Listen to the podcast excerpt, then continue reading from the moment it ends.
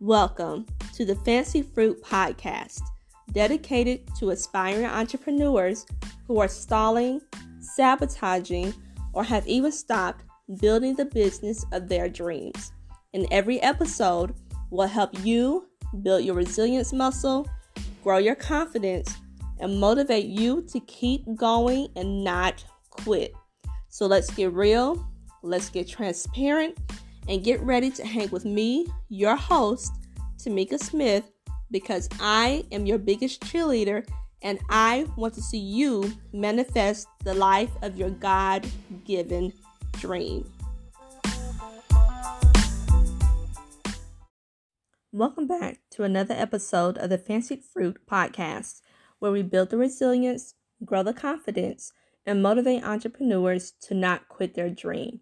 I am your host, Tamika Smith, and today we are discussing imposter syndrome. While the term imposter syndrome has been mentioned and shared several times, it wasn't until a recent struggle that I discovered everyone doesn't experience feeling like an imposter the same way. In fact, there are five different types of imposter syndrome, and they are linked to the five different ways people define competency. This insight was discovered by imposter syndrome expert Dr. Valerie Young. In her research, she found that addressing imposter syndrome is about adjusting your beliefs about what it takes to be competent, not simply how much confidence you have or lack. And she uncovered that imposters don't all experience failure related shame the same because we don't all define competence the same. And sure enough, as I did into the five types, I was able to immediately identify what my particular experience was with imposter syndrome and recognize where I needed to work on myself. So now I'll share those five competence types with you and the focus for each. First is the perfectionist. An imposter who defines competency with perfection primarily focuses on how something is done, how the work is conducted, and how the work turns out. If they scored a 99 out of 100, they see it as a failure and thus shame. The second is expert. An imposter who defines competency with being an expert is the knowledge version of the perfectionist. This imposter is concerned with what and how much they know or can do. Because they expect to know everything, even a minor lack of knowledge denotes failure and shame. The third is soloist. The soloist cares mostly about who completes the task. To be successful and reach achievement, achievement, it must be done by you and you alone. Your mindset is that you must figure out everything on your own and do everything on your own. So, needing help is a sign of failure that brings shame. The fourth is the natural genius. The imposter defining competency as a natural genius cares about how and when accomplishments happen.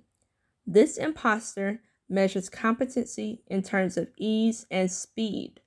When you struggle to master a subject or skill or aren't able to create a masterpiece on the first try, it equals failure and so invokes shame.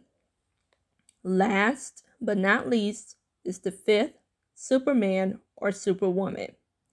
This imposter measures competency based on how many roles they can both juggle and excel in. If they fall short in any role while juggling the many roles they have, it evokes shame because they feel they should be able to handle it all perfectly and easily. So, if you're like me, you may identify with more than one competency type and are eager to do whatever you can to stop feeling like an imposter. But when it comes to uprooting imposter syndrome feelings, are the last to change. If you want to stop feeling like an imposter, then you have to stop thinking like an imposter. Solutions for changing the way you think for each of the competency types are addressed in the book, The Competence Rulebook for Mere Mortals. I do hope this mini deep dive into imposter syndrome helps you as much as it has helped me. If you like this episode, be sure to share it with 10 people, subscribe to the podcast, and follow us on Instagram at Fancied Fruit. That's F A N C I E D Fruit. Thank you so much for tuning in. I have been your host, Tamika Smith, and we'll be next. We'll be back next week with another episode to motivate you, build your confidence, and grow your muscle to not quit.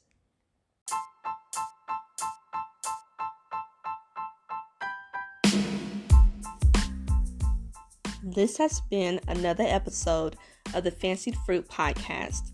If you enjoyed today's episode, be sure to give a five star rating on whichever podcast platform you're listening to, whether it be Apple, Google, Spotify, YouTube, and more.